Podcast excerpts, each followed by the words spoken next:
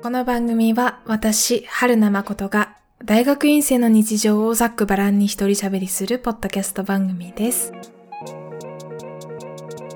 今回はつい最近まで筋トレのしすぎで背中と首の肉離れを起こして、と 床に伏せって精神まで病んでいた私が、えー思いついたというか気づいた自分に優しくする方法の一つの答えを喋る、喋ろうと思います。噛みました。喋りたいと思います。うんとね、えー前回、えーと、ご飯のお供と春名誠の自己紹介を兼ねた、改めて自己紹介するよと言って喋った回でも、よくいただくマシュマロのお話をしたんですけれども、よくいただく質問、お便りのお話をしたんですけれども、今回もね、割かし多い質問で、過食に走ってしまうんだけど、何か過食を防ぐいいアイディアないですかっていうことも聞かれるんですよ。これについて、あとは、なんだろう、自分のストレスとの向き合い方とかについて何かアイディアありますかっていう話をよく聞かれるんですよね。実際ご飯のお供というこの番組の中で私が最近過食がねーって話をしたりとか、あとはダイエットしててねーって話をしたりとか、まあ、その繰り返しなんですよね、私って。学ばないので。学ばないながらも、あの一進一退と言いますか、三歩進んで二歩下がると言いますか、少しずつ前に進んではトライアンドエラーしてはいるんだけれども、まあそういった話がよく出てくるからなのか、過食について一緒に、あ私も同じように悩んでいますという方からよくメッセージをいただきます。で、今回も、うんとね、こんなマシュマロをいただきました。こんばんは。誠さんの声めちゃめちゃ好きでいつも聞いています。この春から大学生をやっていますが困っています。めちゃめちゃ食べてしまいます。お腹が空いていなくてもちょっと気まじ気持ち悪くなってきてもなぜか食べてしまうことがたまにあります。それほどストレスでやられているわけでもないと思うのですがやめられません。こうしてみたらとか何かあったら教えてもらいたいです。これからも楽しみにしています。というマシュマロです。ありがとうございます。すんごい気持ちわかるんですよね。なぜかというと、私コロナ禍で、ちょっと気まぐれでね、6キロぐらいダイエットしたんだけれども、その後、同じように暇だから食べるという理由で6キロ戻った 実績を持っているので、まあ、その実績を解除している私としましては、すごく気持ちがわかります。一人暮らしってね、前回も喋ったんですけど、一人で食べるので、早食いになったり、たくさん食べてしまったりするんですよね。だからこそ、えーと、それを、まあ自分で食欲をコントロールするためにも、食べるということを、行為をね、コントロールするためにも何かいいアイデアあるのかっていうことに関しては、私もずっと悩んできたテーマでした。前回お話しした通り、孤食を防ぐという観点から言えば、うん、食べるときに友人や、うん家族やパートナーに電話をして、一緒に、電話をしながら一緒に食べたりとか、そういうことで孤食を防いで、食事の時間を誰かと楽しむことによって、うーんと、食べ過ぎや早食いを防ぐっていうやり方もあるなって最近思いついて、だから私、気まぐれにね、夜な、夜中というか夜か、夜7時か8時頃にパートナーに電話をかけたり、母に電話をかけたり、最近気まぐれにね、そういうことをしてみたりもしているんです。それも一つのアイデアだと思います。まあそうなんだけど、どうしてもその他人に電話をかける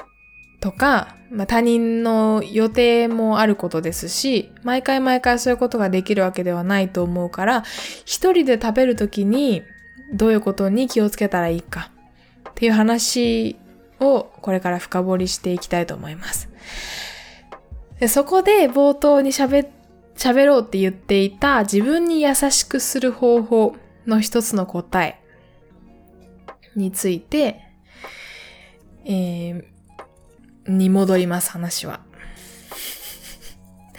で、私が、うーん、私が行き着いた答えとしては、自分に優しくする方法として、他人にするように自分に優しくする。といいなーって最近思ったんですよ。どういうことかというと、自分に優しくするって具体的にどういうことなんだろうって考えたときに、よくわからなかったんですよね。自分に優しくしようと思っても、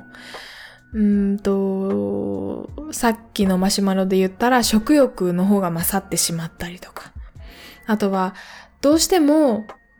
うん、夜更かししてしまう人は、すごく見たいテレビとか、YouTube の動画とか、Netflix とか、Amazon プライムの映画とか、いろいろな面白いコンテンツや、あとはゲームとかをしたいから、見たいから、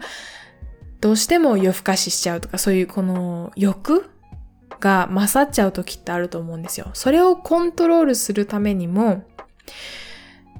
自分のその欲望とは切り離した第三者的な自分をインストールしてきて その人たちが自分になんて声をかけるかを想像しながら、想像することで自分に優しくできるんじゃないかってことを考えたわけです。もっと具体的に言うと、例えば、すごくあまあ一人でご飯を食べていて、食べ終わったんだけど、なんとなくまだ満たされない。お腹は、まあお腹空いてないという状態にはなったんだけど、なんとなくまだ食べたい。もうちょっと食べたい。だけど、これ以上食べたら、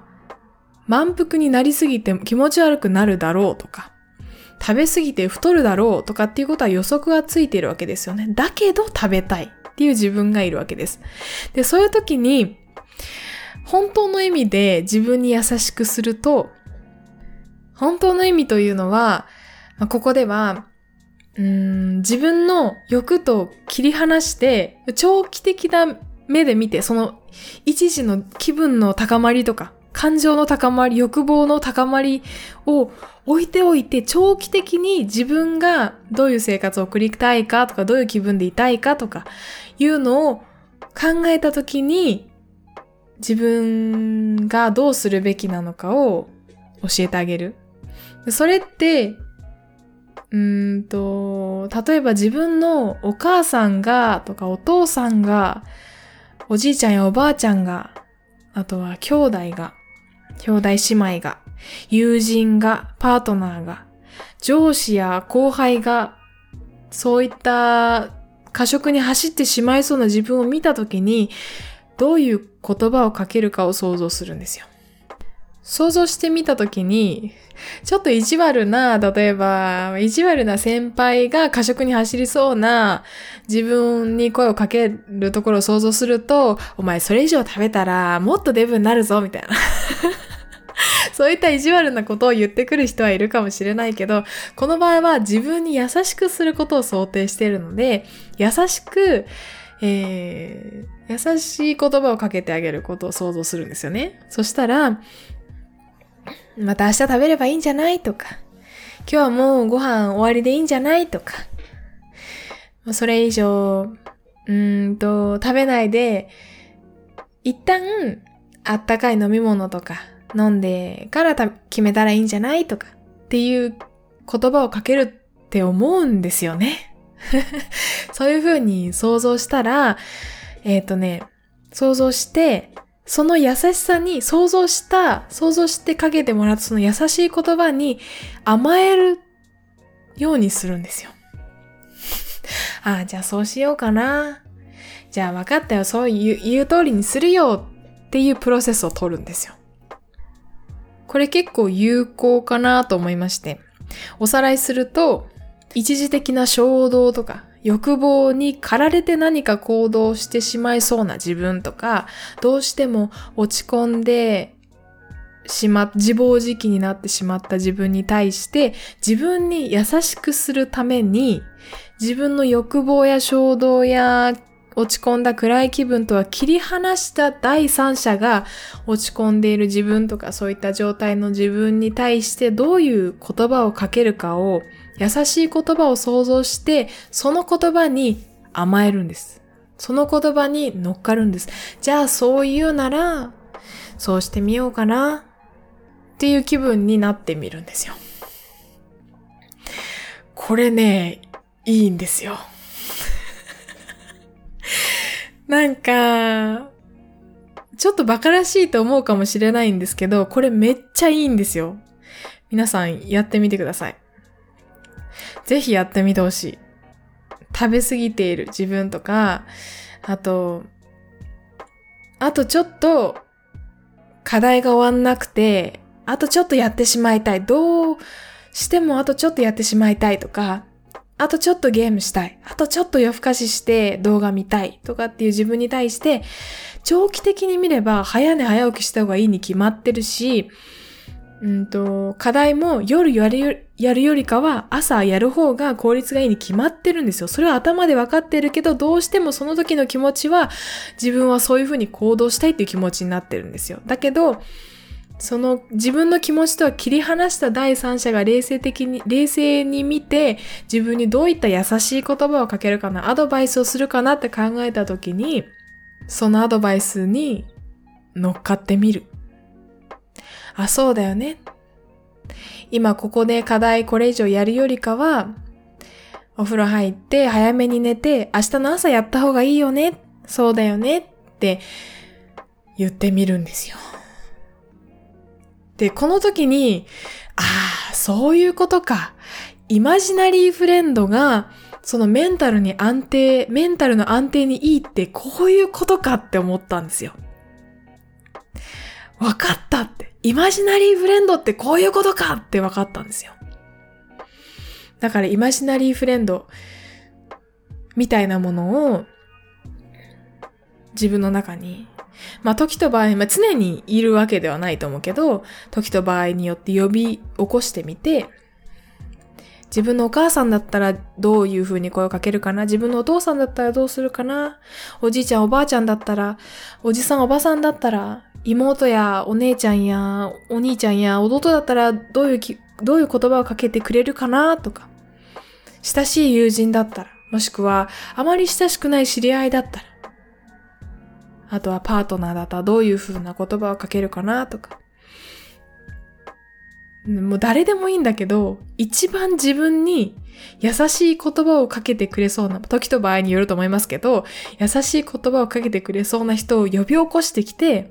その人がどういう言葉をかけてくれるかを考えて、一瞬ふっと想像してみると、意外とね、乗っかれる。そのアドバイスに。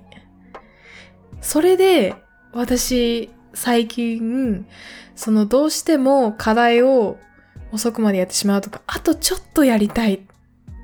あとちょっとこのプログラム頑張ったら、あの、この、なんだろう、この、堂々巡りから脱却できるかもしれない。あとちょっと頑張ればっていうその気持ちから自分を切り離すことができるようになってきてるんですよ。皆さんもお気づきの通り、私は結構こう衝動的な性格で、うん、一時の感情とか、一時の感情とか気分とかにすごく左右されやすいタイプで、熱中したらもうそれにすっごくのめり込んでしまう人間なんですよね。そうすると、だんだんこう社会と自分をこう断絶するようになってしまったりとか、自分の殻にすごく引きこもってしまったり、閉じこもってしまったりするんですよ。でそういう自分そう、自分がそういうことになってしまうのを避けるために、これってすごくいい手段だなって最近思って実践するようにしています。だから、過食を防ぐためには、あとちょっと食べたいんだよな、とか、暇だから食べよう、何か食べたいな、口寂しいなって思った時は、うん、暇だからうんと、食べるんじゃなくて、何か自分が楽しいこととか、リラックスすることしたらいいんじゃないっていう優しい言葉をかけてくれる誰かを想像して、で、その提案に乗っかってみる。と、いいんじゃないかなって思います。暇だとね、太るんですよ。暇だから。何か食べるから。だから何かこう没頭する趣味を見つけたり、うん、さっきも言ったけど友人や自分の大事な、うん、友達と大事な友、一緒だね。一緒なこと言ったね。自分の大事な周りの人とか家族とかと連絡を取ってみたり、うん、ゲームに熱中してみたり、映画を見てみたり。そういうことを、あと本読んでみたりしてみると気が紛れていいかもしれません。あとはちょっとお腹空いたなーっていう時も、一旦お水飲んでみるといいと思います。過食へのアドバイスでした。あとね、えっ、ー、と、自分に優しくする方法つって、あと一つ、これが良くないんだなって思うことがありまして、あとちょっと。さっきも散々出てきたんですけど、あとちょっとって言葉がね、身を滅ぼしますよ。例えば買い物に出た時に、うーんと、まあ、想定としてはね、買い物に出た時の計画としては、あのお店とあのお店とスーパーと行って帰ろうって思ったとするじゃないですか。だけど、買い物しながら歩いてるうちに、あ、あのお店を見たかったんだった。あの店も行かなきゃ。とかっていう風なアイデアがどんどん浮かんできてしまって、で、あたかもそのアイデアをすべて、その思いついたその、うん、アイデアを全部無駄にしないためにも、その日に全部買い物に、そのお店に全部行かなきゃいけないっていう気持ちに駆られたりするんですよ、私。だけど、それを全部行動に移してしまうと、あとちょっとあの、あと一個お店、あのお店見たいっていう風に行動してしまうと、買い物してしまうと、帰ってきてどっと疲れて何もする気がなくなるんですよね。だから、えー、あと、なんだろう、買い物していて、あ、あのお店も行きたかったんだったっていうのを思いついたら、残りの体力と相談して、明日でいっかとか、今度でいっかとかって思って、何かにメモしておくといいかなって最近は思っていますね。次買い物行くときはこれを買うとか、これのお店に行くとか。うん、なんかね、一回の買い物で効率的に全て回ろうとする癖があって、そうしないと何かもったいないっていう風に感じてしまうところがあるので、今まではね、買い物ってすごく疲れてたんだけど、まあ次回買おうっていう風に思うようにすると、だいぶ買い物の疲れが軽減されるようになりました。かなあとちょっと。あとちょっとと欲張りは本当に身を滅ぼすので、なんか仏教の教えもそうですよね。一時的な衝動とか感情、気持ちの高ぶり、欲望と切り離して自分をコントロールするためにも、あとちょっととか、欲張りな気持ちは、が、うん、欲張りな気持ちが出ている自分に気がついたらちょっとアラートを鳴らしてあげるとか、アラートっていうか、あ、今欲張ってるぞ自分っていう風なことを感じてあげたりとか、さっきも言ったようなイマジナリーフレンドを召喚するといいと思いました。最近の気づきでした。それで今回は自分をや、自分に優しくする方法をテーマに喋っていますので、リラックス方法をいくつかね、自分で考えてみたんですよ。それでね、えー、香りでリラックスするっていうことがね、最近増えたなと思って。好きな香りでリラックスするってことが最近増えたなと思って、自分のお気に入りの香りのアイテムを集めてみたんですよ。全部で5つあ、るんですけど、で、この香りの共通点を探したら自分がどんな香りが好きなのかなっていうのがわかるんじゃないかと思って調査してみました。結構面白かったので、はい、皆さんもぜひやってみてください。で、いきなりね、好きな香りっつってね、まあ、香りのついた商品、結構出回ってるじゃないですか。うん。ハンドクリームとかね。えー、リップとかも香り付きの商品とかあると思うんですけど、いきなり私がご紹介する香り付きの商品、自分のお気に入りの香りが、なんと織物シートです。生理用品みたいなものですね。織物シートでロリエのパンティーライナーっていう商品があるんですよ。この中にプレシャスブーケの香りっていう香りがありまして、私ね、この織物シートいくつか試したんですけど、このプレシャスブーケの香りっていう白いパッケージのものが一番好きで、必ずこれを買うっていうぐらい好きなんですよ。で、この、何ちゅう話したっていう話なんですけど、えー、これがね、えー、ホワイトフローラルとピーチの香りって書いてあったんですよね。ホワイトフローラル、ふむふむホワイトフローラルってなんだろうなって思いながら、じゃあ次の商品いきますね。次私がよく買う、よく買うっていうか最近買ったんだけど、これすごく好きな香りだなっていうのが、えー、レノアハピネス、柔軟剤ですね。柔軟剤のレノアハピネスホテルセレクトの、えー、上品で心地よいホワイトティーの香りっていう商品がございます。これがいい香りでですね、香りの成分、香りの中身としてはホワイトティー、ホワイトフローラル、ジャスミンハーブって書いてあったんですよ。出ました。ホワイトフローラル。なんだろうなって思いつつ、じゃあ次行きますね。はい。後で回収しますのでね。はい。ご安心ください。で、次が、バスソルトです。やっとなんかそれっぽい話になりましたね。えー、クナイプバスソルト。サンダルウッドとパチュリの香り。えー、研ぎ澄まし自分と向き合うひととき、気品に満ちたサンダルウッドの香り。っていう商品。最近私足湯をするんですよ。冷えを冷えをどうにかしようと思って、体を温めてデトックスしようっていう思考にもなりまして、足湯を最近するんですよね。うちには、えー、風呂桶として、大きい100均で買った野菜を洗う用の桶があるんですよ。キッチン用品のところにね、野菜を洗う用の桶ですって書いてあって売ってる商品があったんですけど、あ、これ足入れるのにちょうどいいなと思って買った風呂桶があるので、桶があるので、それにお湯を入れて、で、ケトルでお湯を沸かして、温かいお湯を継ぎながら、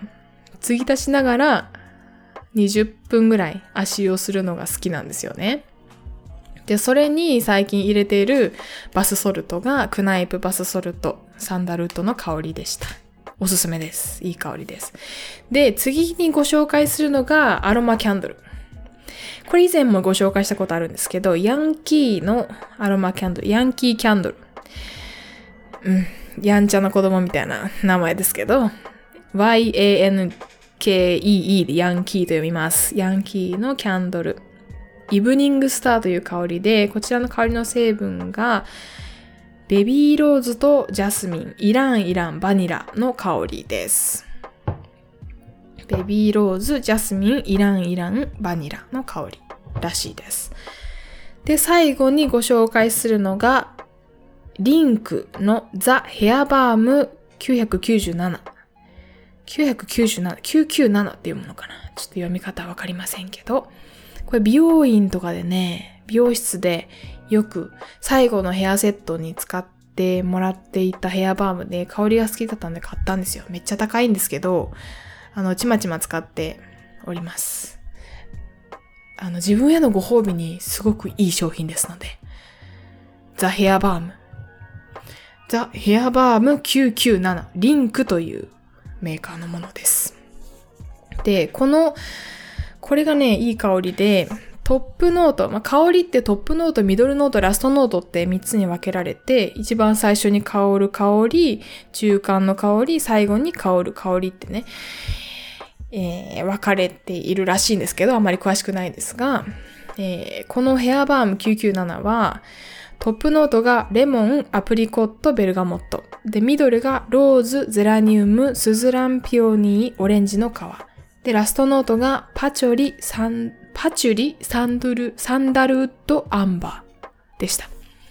あれ、さっき言ったっけ？えっ、ー、と、バスソルトでね、サンダルウッドとパチュリの香りなんですよね。ということで、私が好きな香りの商品、共通点が見えてまいりました。共通点としては、ホワイトフローラル、で、サンダルウッドとパチュリでございます。で、それぞれ調べてみたんですよね。サンダル、じゃあは、一番、ちゃうわとか言って、一番最初はホワイトフローラルって何なんだいっていうことで、ホワイトフローラルは調べたところによりますと、白いお花の香りです。あら、そのまんまですね。ということで。そのままだったんですよね。はい、白いお花の香りらしいです。具体的に言うと、スズランやジャスミンの香りだそうです。ジャスミンという言葉も今までご紹介したものの中に実は出てきていて、うんと、レノアハピネス柔軟剤と、あとはアロマキャンドルにジャスミンが入ってましたね。だからホワイトフローラルの香りが私は好きみたいです。続きまして、サンダルウッドとパチュリンについてなんですけども、こちらは生活の木ライブラリーという生活の木という会社のホームページから、ホームページで調べました。リンクを URL を概要欄に貼っておきますので、興味がある方は読んでみてください。まず、サンダルウッド。えー、サンダルウッドは植物由来の香りの成分で、青臭かったり、果汁感があったり、うーん、そういった香りらしいです。それだけじゃなくて、温かみとか、奥ゆかしさもある香りだというふうに表現されていました。うん、別名白檀で合ってるのかな白い仏壇の壇で白檀と呼ばれるようで神社仏閣でも親しみのある香りだそうです。お香にも使われるらしいです。で、こちらのサンダルウッドは、うんと、お休み前のリラックスの時間に良い香りだというふうに書かれていたので、ちょうどいい、リラックスにちょうどいい香りだということが分かりました。で、続いてパチュリ。パチュリなんですけれども、ラベンダーやローズマリーなどのシソ科の葉っぱ。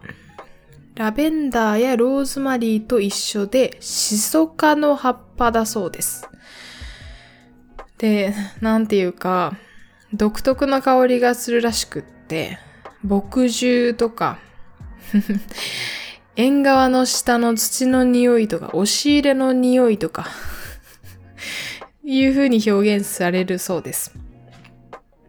ねそうなんですけど、それだけじゃなくて、エキゾチックでオリエンタルな香りも、雰囲気も持ち合わせている香りだということです。パチュリはどちらかというと他の香りと一緒に混ぜて、こう、雰囲気をより豊かにするような役割を持つ香りだそうです。うん。そもそもパチュリ自体は瞑想などにもよく使われる、よく使われるというか、瞑想にもぴったりなリラックスできる香りだそうなので、これも、うんと、そうですね。気分を落ち着かせたい時にはいいのかもしれません。ということで、まあ、私の好きな香り 好きな香りを自分の周りにある香り物を集めてきて、その成分を調べることによって、まあ導き出したわけですよね。私の好きな香りは、ホワイトフローラル、スズランとかジャスミンの香りであったり、サンダルウッドやパチュリなどのちょっとエキゾチックで温かみのある豊かな香りが好きだということが分かりました。あれですね、ローズとかそういう風なローズとか柑橘の香りよりかは、うーん、どちらかというとオリエンタル寄りな香りの方が好きな、好きなみたいです。好きみたいです。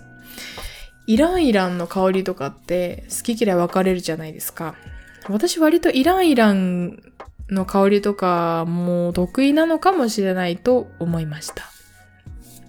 香りについては全くズブの素人なので、リスナーの方に詳しい方いらっしゃいましたら、おすすめの香りのアイテムなどを教えてください。うん、香り、香り、私、あの、今一個思い出したんですけど、遅く、夜遅くまでパソコンで作業していたりして、アドレナリンが出すぎてどうしても眠れないときは、アイマスクに、えっ、ー、と、香りの、金木犀の香りの香水を持ってるんですけど、その香りをつけて、無理やり寝てます。香りでリラックスしながら、で、目、アイマスクするとすごく眠れるんですよ。そもそも電気がついて明るい部屋で眠れない人なので、より暗くなるし、こう、眠りに集中するモードになるのかなだから、アイマスクと、金木犀の香りの香水で無理やり寝るということがありますが、そもそも欲張ってそんな遅くの時間までね、無理やり作業しない方が良いということは先ほど言った通りですね。香り以外にも、さっきちょっと足湯の話が出たんですけど、最近はリラックスのためと、あとは冷え症改善及びデトックスのために、むくみ解消のためにやっていることがいくつかあるので、ご紹介しておきます。うんと、足湯プラス、最近はホットドリンク。朝起きたら、白湯を飲むとかですね。あとはソイラテ、豆乳ラテを飲むとかですね。あと、以前もご紹介したんですけど、私、ザクロクロズを好んで飲んでいまして、スーパーなどによく売っている一般的なやつです。ザクロクロズを飲んでいます。蜜缶だったかな？から、どっかから出ているものを飲んでいまして、それを温かいお湯で割る。あったかいお酢ドリンクを、クローズドリンクを飲んでいたりします。こまめな水分補給もデトックスにはいいみたいですね。